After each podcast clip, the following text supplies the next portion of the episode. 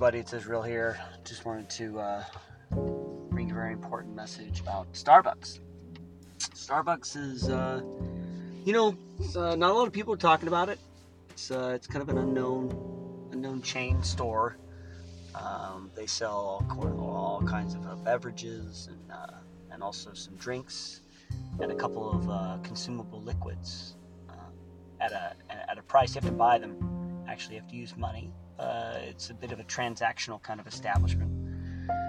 And um, they have all sorts of varieties of, of drinks and consumables and uh, other kinds of uh, hot and cold. They come at different temperatures, the liquids that they sell. Um, it's a proprietary blend of temperatures. That they, they actually they had this interesting idea to actually copyright certain t- liquid temperatures. So nobody else can make these liquids at these certain temperatures that Starbucks has um, has, has copyrighted. So uh, it's very interesting. That's very they got a, got a really interesting thing uh, going.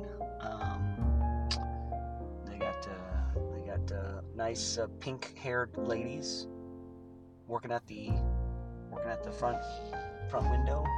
Some of them are drive-throughs. You can actually drive around the store. You can order at one end of the store, then you drive to the other side of the store, and then a lady in a window comes out.